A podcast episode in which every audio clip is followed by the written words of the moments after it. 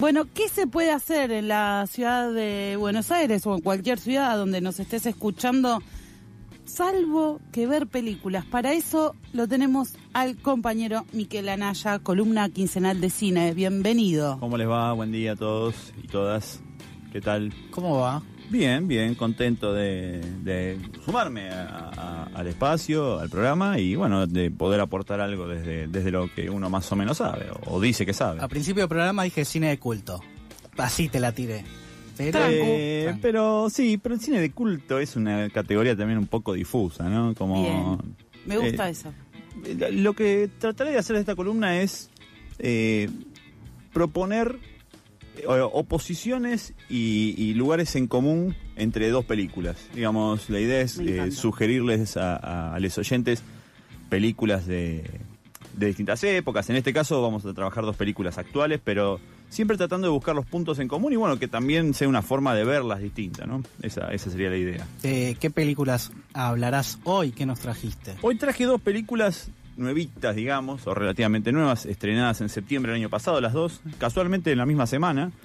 Una es eh, The Menu, el menú, de Mark Mylod, y la otra es Barbarian, que la dirige Zack Kreger. Zack Kreger, eh, actor y director, también alguno lo puede conocer por la serie The White Kid You Know, una serie cómica que se daba en algún momento en ISAT. Eh, pero la película, bueno, tiene un tono muy distinto, ¿no? Eh, y me interesó trabajarlas a las dos juntas, no solo por su, eh, digamos, coincidencia en el tiempo, eh, sobre todo por el estreno, sino porque me parece que dan ejemplos de, eh, digamos, cómo puede funcionar muy bien el género y cómo puede funcionar muy mal cuando no, no tenés definido el género de una película, ¿no? Eh, y además porque son dos películas muy opuestas en cuanto al nivel de producción. Estamos hablando de una película que debe haber costado alrededor de, si no me equivoco ahora, lo vamos a chequear exactamente, eh, alrededor de 30 millones de dólares, este, con una que valió 4. Así que bueno, en ese sentido eh, me parece interesante. Las dos películas trabajan sobre un tópico también el común, que es el encierro. Me parece que también es consecuencia de la pandemia, ¿no? Es como que es un tópico que se va a ir viendo cada vez más, eh, el tema del encierro y del encierro bajo la voluntad de, de alguien más, de un poder superior, por decirlo de alguna manera. Eh, en el caso de The Menu, bueno, ese, ese costo de película también tiene que ver con un reparto muy destacado. Eh, bueno, está la querida Anna Taylor Joy, nuestra casi argentina, este, Nicholas Holt, Shannon Baktir y el que para mí se roba la película, que es este, Ralph Fiennes, que hace un papel alucinante. ¿Qué es lo interesante de las películas? Primero que tratan dos realidades sociales muy distintas, ¿no? Eh, The Menu se desarrolla en un restaurante de superlujo al que van tipo gente de altísima clase, de, de manera totalmente exclusiva, eh, y en una mecánica muy cerrada, en la cual están a merced del personaje central, que es el chef, que es el que hace eh, el querido Ralph Fiennes. Eh, la película tiene momentos muy cómicos, pero está planteada en un tono extraño, porque inclusive yo leía hoy, bueno, buscando un poco la, la información más dura, eh, cómo la definían en las distintas páginas de, a, nivel género, ¿no? Eh, por ejemplo, la llaman comedia negra de horror, lo cual es como una cosa un poco difusa. Eh, y así de difusa también es como se desarrolla la trama. Una trama interesante, filmada de una manera muy este, exquisita, muy detallista, pero que a final de cuentas se queda un poco en el camino, ¿no? Donde no terminás de entender las motivaciones de algunos personajes, donde, mm, digamos, no se terminan de justificar algunos actos muy brutales que están eh, pintados en la película. Eh, y la otra película, Barbarian, es una película mucho más chica, eh, que se desarrolla en el otro extremo de la sociedad. Se desarrolla en los suburbios de Detroit. Como sabrán, después de la crisis del 2008, Detroit es una ciudad que se volvió, este, bueno, algo muy, parecido a nuestro tercer mundo. Este, pero bueno, abandonado, ¿no? Digamos, están los restos de la sociedad eh, yankee eh, en su apogeo, ¿no? Del sueño americano. Y en este contexto hay una casa eh, no sé cómo se llamará, Airbnb, digamos, esas casas que alquilás, que medio por aplicaciones, en la que se encuentran dos personajes y de golpe descubren que eh, en el sótano de la casa hay una puerta hacia otro lugar y que hay alguien más alrededor de ellos, ¿no? Adentro de esa, de esa casa. Eh, lo interesante es que esta película sí trabaja el tono de terror clásico, digamos. Eh, y en ese sentido, por más que es un género que por ahí es un poco más esquemático, un poco más cerrado, se lucen mucho más las actuaciones y se desarrolla mucho mejor la trama. Eh, son películas que, como te decía, tienen este denominador común de las personas encerradas, pero que, bueno, trabajan sobre, eh, primero, clases sociales distintas, tonos distintos, y además me parece que tiene un nivel de compromiso distinto con la historia. Eh, yo creo que The Menu tiene un compromiso más grande con la estética por ahí que con la historia. ¿Por qué? Porque además apela a muchos recursos eh, que tienen que ver con el consumo que tenemos hoy en día de lo que sería la alta cocina a nivel, eh, de, ¿cómo le diríamos? Los Netflix, digamos, de la cocina. Estas cuestiones de los planos muy lindos en los que uno ve la comida. La comida, además, que, no sé, a mí me parece un poco surrealista esa comida que dice, no... Sí, de contra, que dónde, cuándo la Claro, sí, sí. Sí, toda brillosa, perfecta. Exactamente, exactamente. Eh, este personaje Ralph Fiennes tiene alrededor como un ejército de chefs que quieren aprender de él porque él es el mejor chef y demás. Y el personaje para mí que, también se destaca mucho es el de eh, Anna Taylor Joy, que hace de una chica que cae ahí un poco de rebote y dice, che muchacho, de esto me parece que no, no, no tiene mucho sentido. Eh, las dos películas me parecen interesantes. en un punto hay algo eh, hay un hilo en común que es que en los, dos casos se intenta hacer un trabajo de montaje de tratando de buscar, eh, digamos, la lógica del género. Eh, para mí Barbarian está muy lograda en ese sentido. y también me parece que hacen algo interesante que es que vos logres como perder la empatía con algunos personajes rápidamente. en el caso de The Menu hay un personaje que es sería la, la, pareja de Anna Taylor Joy, que es un pibe que está como totalmente fascinado con, el personaje de Ralph Fiennes y que además es un, como se dice, un influencer gastronómico. Entonces ah, está ahí, se viste, potencia también exactamente. Dice no, la mística que tiene este restaurante y qué sé yo. Sobrevalorando. Claro, y aparte, digamos, dejando de disfrutar eh, el, acto de comer, que es un acto como totalmente primitivo para tamizarlo sobre un montón de ideas totalmente, digamos, inverosímiles. Que también es lo que hace que ese personaje tenga la autoridad que tiene, el personaje de Ralph Fiennes. Em, y en Barbarian, lo interesante es que vos empezás pensando que uno de los personajes es el, malo de la película y eh, te lo hace de una manera mucho más compleja la, historia. Y además tiene un agregado muy interesante, que es que eh, en determinado momento de la película te muestran un actor se llama Justin Long, se llama el actor, es un actor que lo habrán visto en mil series medio pedorras de, Sony y demás. Eh, al que ves que lo están llamando y le dicen que, bueno, mira, estás acusado de abusar de una chica, como, digamos, eh, lo que se llamaría la cancelación hollywoodense, digamos. Entonces, eh, desde ese momento, y el tipo además con la actitud que toma, lo único que querés es que la pase mal y de todos modos es el que va a tener que ir a, ese espacio, que, es la casa que, es de su familia, que es como que él se compró en una zona barata, digamos. Eh, lo interesante, bueno, es eso. Primero, eh, empieza a mostrar cada vez más la alienación de, las personas alrededor del teléfono. Bueno, una cosa que ya, está bastante explotada, pero acá está de una manera muy sutil. Y sobre todo cómo las aplicaciones, en, el caso de, de Barbarian, de golpe son la tapadera de cuestiones bastante turbias, ¿no? Acá este, esta casa que se alquila es una casa de paso, eh, en un barrio muy feo, pero claramente una casa muy barata, bueno, ese tipo de alquileres. Este, alquiler precarizado, vamos a decir. Este, entonces también hace que no haya ningún responsable alrededor de lo que sucede en la casa. En determinado momento de la película hay dos personas que quedan encerrados ahí. Y nadie puede responder por eso. Eh, y lo que muestra es que, digamos, parte de la lógica de esta casa y de los que la, realmente la habitan, eh, tiene que ver con un lugar de estancamiento del sueño americano, ¿no? O sea, eh, es una persona que alrededor de los 80 arma toda esta estructura y se dedica este, a secuestrar personas un poco por razones que van a ver que tienen que ver con lo, con lo sociocultural, vamos a decir, ¿no? Porque el anhelo de la familia y del sueño americano se hace, bueno, se, vuelve algo tétrico. Este, imagínense que cuando descubren este espacio, lo primero que encuentran, o sea, lo, único que encuentran bajando por un pasadizo alrededor del sótano, es un cuarto cerrado con una cámara de video y un colchón sucio, digamos. Uh. Sí, ya, digamos, es un arranque complicado. Eh, a nivel montaje, son dos películas que tratan de llevar cierta dinámica. Eh, en el caso de Barbarian, por la lógica del cine de terror, también tiene tantas idas y vueltas y sorpresas que, es muy interesante. Uno nota, este, obviamente, como les decía, una película que vale 30 palos y otra que vale 4, uno nota ciertas este, búsquedas que obviamente en, el, en, la película de Menú es todo de lujo. Y además, este, yo la vi un poco con la ilusión de, que tuviera algo de, lo que Milo hace en, por ejemplo, en Succession. ¿no? O sea, estamos hablando de un director que, que tiene cierta este, y en Shameless también dirige Shameless la versión británica.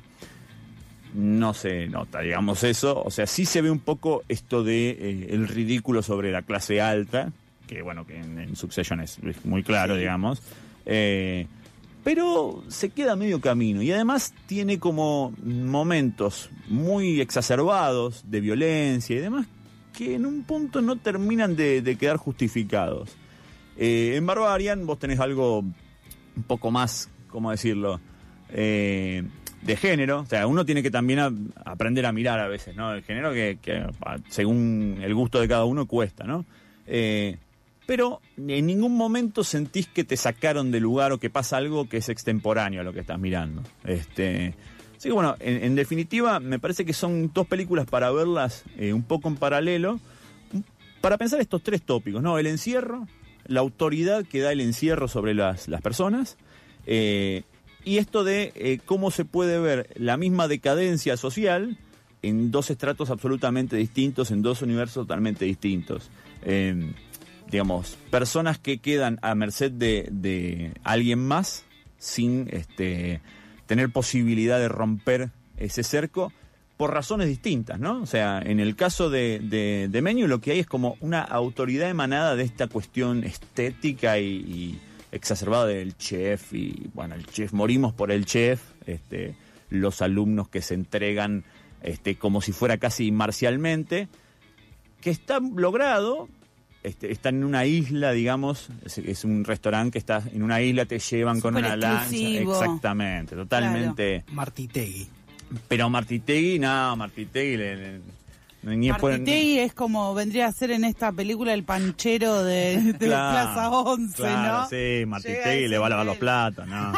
claro, no, no. Venía a lavarme el tomate, Martitegui. Claro, lo mandan ahí. Este, no, y, la verdad que Ralph eh, es un actor que uno, digamos, no, no, te va a decepcionar, ¿no? Pero eh, compone muy bien un personaje. Para mí levanta. Lo tengo visto de siempre hacer de malo. Sí, sí. Bueno, tiene una cara que es bastante bueno. Sí, bastante particular. Sí, sí, sí. Eh, acá, digamos, lo que logra él es poder construir el personaje con lo que no, no lo logra, digamos, el arte y, digamos, la, sucesión de, hechos en la trama. Claro. Eh, en ese sentido, él y con Anna Taylor-Joy tienen un par de escenas donde hay una química muy buena y, digamos, se nota la, factura de los actores. Claro. En el caso de Barbarian, ya ya de por sí una película de género exige a los actores una cosa un poco más esquemática, sin embargo está muy bien lograda, sobre todo está mm, hay uno de los muchachos que trabaja en Ozark, ay, ya le voy a decir el nombre, Bill Skarsgård, mm. Es un muchacho con ese nombre noruego, no, lo tengo. Eh, que bueno, hace un personaje interesante. Eh, bueno, en fin. Eh, ah, sí, buenísimo. Sí, sí, muy buen actor, muy buen actor. Ah, ahí, lo veo en, online, en el Google mismo. Pero bueno, lo que te lleva no es tanto las actuaciones, que están bien, que cumplen, sino eh, lo logrado y lo delicado que es, el sistema con el cual revelan la trama. Este, mm. Tanto desde el montaje, desde la iluminación, eh, cómo van dando determinadas pistas de, cómo se desarrolla la acción con saltos en el tiempo. Eh, la verdad que en ese sentido me pareció una película muy redonda. Y el tema de la cantidad de actores en escena también. Sí, bueno, la puesta en escena es muchísimo más compleja en el caso de The Menu, pero también se pasa algo que es eh, que al estar tanto todos en escena y dentro de ese restaurante y qué sé yo, se achata, se termina un poco achatando el, Claro. eh, la puesta en escena. En el caso de Barbarian, bueno, obviamente cuando vos estás jugando con el punto de vista de un personaje, el misterio y bueno, las cosas horribles que van pasando, eh, es, es más fácil llevar la puesta en escena. Eh, y, y también hay algo de que, en- me parece a mí en The Menu, el decorado, el ambiente, el arte se come un poco a, a la trama, ¿viste? ¿Cuántos Michelines le das a ambas? Eh, Ay, iba a preguntarle lo ¿Cómo, cómo lo hacemos? Me gusta esto, ¿eh? Yo Sí, nunca hice sí. esto. De uno a puntuar. cinco. De 1 a Buenísimo. 5. Y a Demeño le voy a dar 2.5. Epa. ¿Te gustó? Dos michelines y medio, está bien. Y a Barbarian le vamos a dar 4. Epa. Me gustó, sí, me gustó. Es una película que me pareció muy interesante. ¿Y dónde se pueden ver? Mira, yo recomiendo como siempre la piratería, ¿no? Porque, bueno, este es la forma más fácil. Estremio, Obvio, Estremio. Estremio nos salva a todos. corazón. Claro. Barbarian, si no me equivoco, está en Amazon Prime. Eh, y Demeño, si no me equivoco, está en Netflix. Este, pero bueno, la, la próxima les traigo más la de la información plataforma porque yo soy un consumidor así de Estremio, entonces no, no, no puedo darle Bien, esa precisión. Igual, bien. Yo últimamente ya estoy cansada del zapping de las plataformas. Como- Hay algo también que a mí me remite a las, a las plataformas, en esto de que, eh, sobre todo en, en The Menu, esto de que te impongan el gusto, ¿no? Que esto es bueno, ¿no? Es- es, eh, de golpe, este, esta peli es buena, esto es bueno, y en realidad es lo que te ofrecen, ¿no? Y, y- y- y el nivel de, de desarrollo que tiene a veces este tu gusto a través de lo que te tiran por la cabeza. Eh, en ese sentido está, está bastante logrado Menu. Eh, el menú en Star Plus. Star Plus, ahí está, ¿viste? Ahí. No sabía si era en Amazon o... Star Plus. Eh, Nati, cuando empezamos el programa dijiste que tenías muchas preguntas que vamos a, a dejar para las próximas columnas, pero una es... No, tenía que ver con eso, con lo del tema del cine de culto, ¿viste? Sí. Como de, "Ay, sí, ¿qué te gusta? A ver, a mí me gusta ver Friends. Ay, pero ¿no te gusta el cine de culto? ¿Qué es el cine de culto? No, a ver... hay una- Movie. Claro. Hay algo de pose en eso, ¿no? Hay Sí, algo de decir, eso. bueno, es cine de culto, qué sé yo. De autor, sí. En una época Cine se de hablaba, autor. del cine de culto se hablaba en una época de películas que por ahí no trascendieron a las grandes marquesinas, ¿no? Entonces, Claro. por ejemplo, Hollywood, sobre todo en la época de oro, cuando los estudios manejaban todo y, y generaban esas películas, no sé, qué sé yo, Cleopatra, esas películas gigantes, Uf, ¿viste? Eh, Moisés. Claro, sí, sí, todas esas películas, Espartaco, ¿viste? Que eran 7000 actores en escena. Eh, Hollywood generaba a, a su vez todo un mercado un poco más este, baratito, donde estaban las películas de terror y qué sé yo. Se le llamó mucho tiempo cine de culto a todo ese, ese lado B. Del cine, claro. También hay gente que le llama cine de culto a películas que no son tan conocidas, qué sé yo, es como un poco, este, me parece que es una definición un poco vacía, Sí, ¿no? Como eh, yo con el tema del cine de autor también tengo mis, mis diferencias con esa idea, porque uno, digamos, siempre se habla de, por ejemplo, no sé, vamos a decir, uno de los que se dice siempre, este, mm, que es este Kubrick, ¿no? Kubrick, es Kubrick. como el ejemplo de cine de autor. Bueno, pero Kubrick ha hecho lo que ha hecho, primero torturando a mucha gente, este, literal, Literal. este, y después porque ha tenido alrededor siempre equipos técnicos, digo, eh, para mí en el cine justamente Eso es también. Otra, mira, ya, ya, mira, te amplío la columna a 1500 horas, pero yo eh, tuve mi incursión laboral en cine, laburando en producción, y la verdad, loco, que siempre los técnicos quedan ahí como, siempre es el director de fotografía Sí, o la directora, pero hay mucha, mucha mano de obra atrás, muy zarpada Es en cada película, en cada serie. Es que lo interesante del cine es justamente que eh, es una obra de arte que es imposible hacerla de manera individual. o Tal sea, cual. vos podés filmar una película solo, pero solo, solo no. No. O sea, no, no, es muy difícil. Puede, debe haber algún ejemplo, alguna cosa muy aislada, Sí. pero generalmente y sobre todo a nivel industria, como tiene esto de que se roza lo artístico y lo industrial, eh, no se logra sin un equipo técnico. Entonces, para mí la categoría de cine de autor me hace un poco de ruido. Recordemos entonces de menú, el menú y Barbarian Sí. en Stremio y en Star Plus y Sí. en Amazon y... Y, y etcétera. sí. Etcétera. Sí, sí. Nos vemos, va, ustedes se ven en 15 días porque va a estar Rosaura como corresponde. Muy bien. Eh, ¿Qué trajiste hoy? ¿Qué música trajiste hoy? Porque esto de a los columnistas les vamos a decir que traigan una canción cada columna que hagan. ¿Qué música elegiste? Este, en este caso elegí un tema de una banda que me gusta mucho a mí, que es Steely Dan, una banda setentosa de los Estados Unidos. El tema tiene un título que es bastante sugestivo y, atractivo en relación a la columna, que se llama Everyone's Gone to the Movies, todos van a las películas o al cine, así que bueno, es, por eso lo he elegido. Miquel Anaya entonces en su columna de cine que se puede hacer salvo ver películas. Gracias. Por favor.